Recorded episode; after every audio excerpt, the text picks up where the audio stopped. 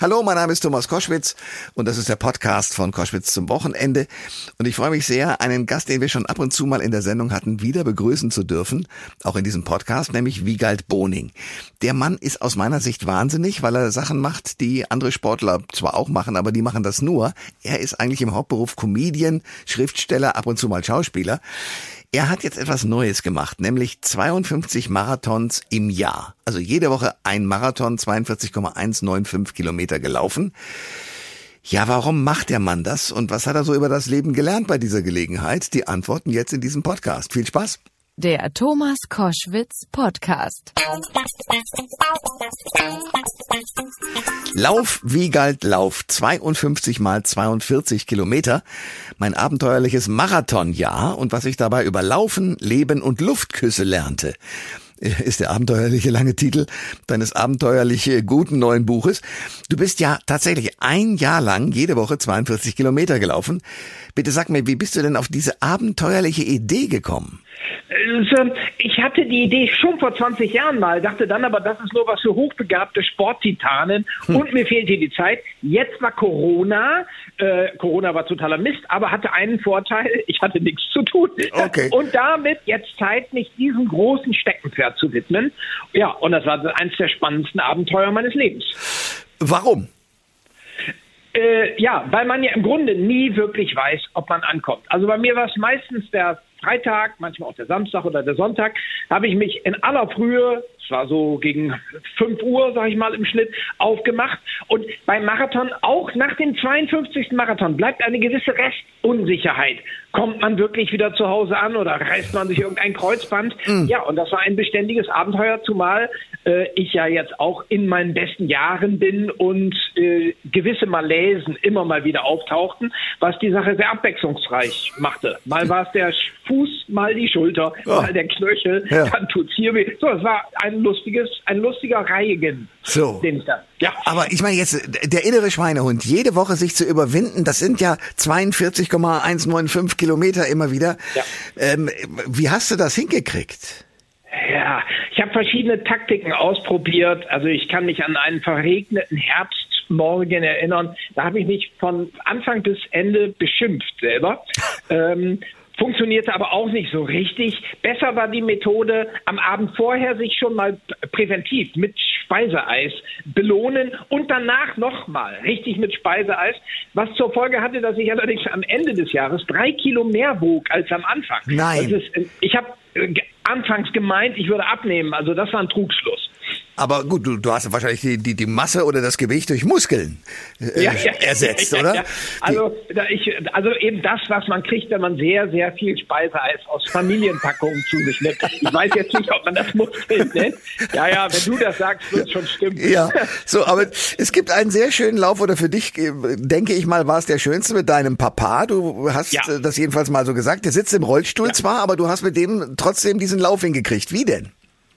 Also das ist so, mein Papa äh, hält Sport für völligen Mumpitz, schon immer. Hm. Und als, er war aber einer der ersten Leute, denen ich davon erzählte, Weihnachten vorletzten Jahres und hat mich dann monatelang aufgezogen. Junge, auf was für einem Irrweg bist du denn hier unterwegs? Halte ja. ein, ist doch totaler Quatsch, lass ja. es bleiben. Ja. Du riskierst dein Lebensglück, was soll denn das?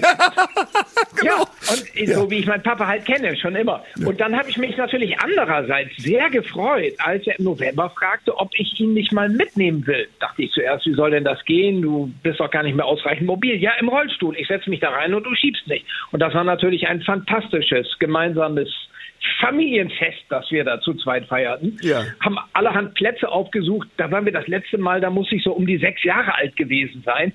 Also das war fantastisch. Aber ihr seid Höhepunkt, ja. ja, aber ihr seid mit dem Rollstuhl natürlich nicht über Feld- und Wiesenwege gefahren, sondern schön Nein. die Straße oder wie? Ja, zumeist. Also ja, auch so feinschottrige Parkwege waren dabei, aber im Zweifel dann lieber die Straße. Ich wollte ja nicht, dass er jetzt im Schlamm stecken bleibt. Das ist auch nicht so gut. Nee, in der Tat nicht, aber sagen wir mal so, die, das ist ja für, für, für sowohl die Beine als auch für den Rücken nicht so besonders gut, wenn man dauernd auf Beton läuft. Also du bist sonst auch schon mal im Wald unterwegs gewesen, oder? Ja, ja. Also ich habe alle Belege jetzt wirklich reichlich durchprobiert. Ähm, für Asphalt sprach, dass es nicht so lange dauert. Also ich wollte es mir so leicht wie möglich machen. Man kommt natürlich auf der Straße schneller voran, aber für die Gelenke ist es schonender im Wald Ja, und da habe ich so einen ausgewogenen Mix probiert. Nicht? Und wie, wie, wie viele Stunden warst du immer unterwegs? Also ähm, du hast dir ja Zeit gelassen, vermutlich mal, ja, oder? also das waren meistens zwischen viereinhalb und vier, dreiviertel Stunden. Das schnellste war in München, also richtig beim offiziellen München-Marathon. Es waren 4,16. Ähm, also für mich ein betuliches Tempo insgesamt. Es gab auch sehr lange Strecken natürlich noch, dadurch, dass ich im Hochgebirge unterwegs war. Dann war ich auch schon mal knapp bei acht Stunden. Aber das geht dann ja mit vielen Höhenmetern ein anderes Zeitmaß sozusagen. Ja, du bist ja überhaupt, ich, ich finde dich ja faszinierend, weil du bist ein sportlicher Typ. Du bist durch den Bodensee geschwommen, mit dem Rennrad von Bayern nach Venedig gefahren. Ähm, welchen Grad an Beklopptheit muss man mitbringen, um das immer wieder zu machen? Ja, also Beklopptheit kann da tatsächlich hilfreich sein, aber die Grundlage ist erst einmal, dass ich mich gerne an der frischen Luft bewege, schon immer. Also ich glaube, im vorigen Leben war ich eh schon mal Shetland Pony, das weiß ich. Vielleicht ist diese Shetland Pony aber auch mal gekreuzt worden mit einem Schlittenhund oder so etwas. Ja. Also das, es fällt mir leicht, mich dazu überwinden. Beziehungsweise ist eigentlich gar keine Überwindung. Allerdings muss ich sagen, dass bei diesen vielen Marathons im letzten Jahr das dritte Drittel immer auch eine gewisse Krisenhaftigkeit Bark. Also ich dachte mir nach dem ersten, naja, das dritte Drittel, irgendwann wird es dir leicht fallen und du wirst nicht mehr denken, jetzt will ich mal langsam nach Hause. Aber dieses Gefühl hat sich leider nie so ganz gegeben. Also auch da habe ich dazu gelernt, das kann man nicht ganz wegtrainieren. Ja, aber ich sag mal so, beim normalen Marathon, und du hast ja auch den offiziellen in München angesprochen, wird man dann ab und zu so an Stationen mit Wasser und ähnlichem versorgt. Wie hast du das gelöst? Ja. Ich hatte immer eine Trinkblase dabei, in meiner alten roten Aktentasche auf dem Rücken mit mir herumgetragen oder äh, unterwegs verpflegt so eine kleine Flasche hinten im Fahrradtrikot, da sind ja so Taschen drin, da hatte ich eine, Tasche, eine Flasche in der Tasche, sowas gab es auch ab und an. Okay. Ja. Äh, du hast auch nächtelang in Zelten untergebracht, also du hast, du hast schon ganz viele Dinge getan, die andere nicht machen. Ist das, was du jetzt durchgeführt hast, 42 Marathons, äh, 52 Marathons mit 42 Kilometern, ist das nachvollziehbar und nachmachbar für Menschen wie du und ich? Theoretisch schon mit einer entsprechenden Vorbereitung. Ich glaube, so aus dem Stand tut man sich nichts Gutes. Ich glaube, dass ähm, der Genussfaktor bei dem Vorhaben speziell, also dass man das das ganze Jahr durch, jede Woche macht, der Genussfaktor, der ist manchmal dann ein bisschen eingeschränkt. Also bei mir war es speziell der Herbst. Ja. Also da gab es so zehn Wochen hintereinander, da hätte ich mich einfach lieber an ein Kaminfeuer gesetzt und vor mich hin äh, gegammelt.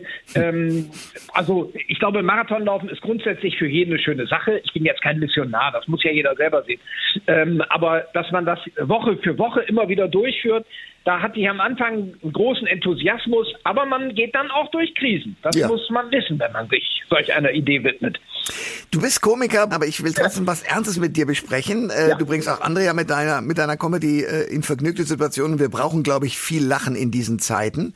Ja. Und wir haben dich natürlich eigentlich eingeladen, um über dein Buch zu sprechen. Aber ich habe auch gesehen, äh, bei dir zu Hause ist eine ukrainische Familie aus Odessa aufgenommen worden. Richtig, so ist es. Wie kam es dazu?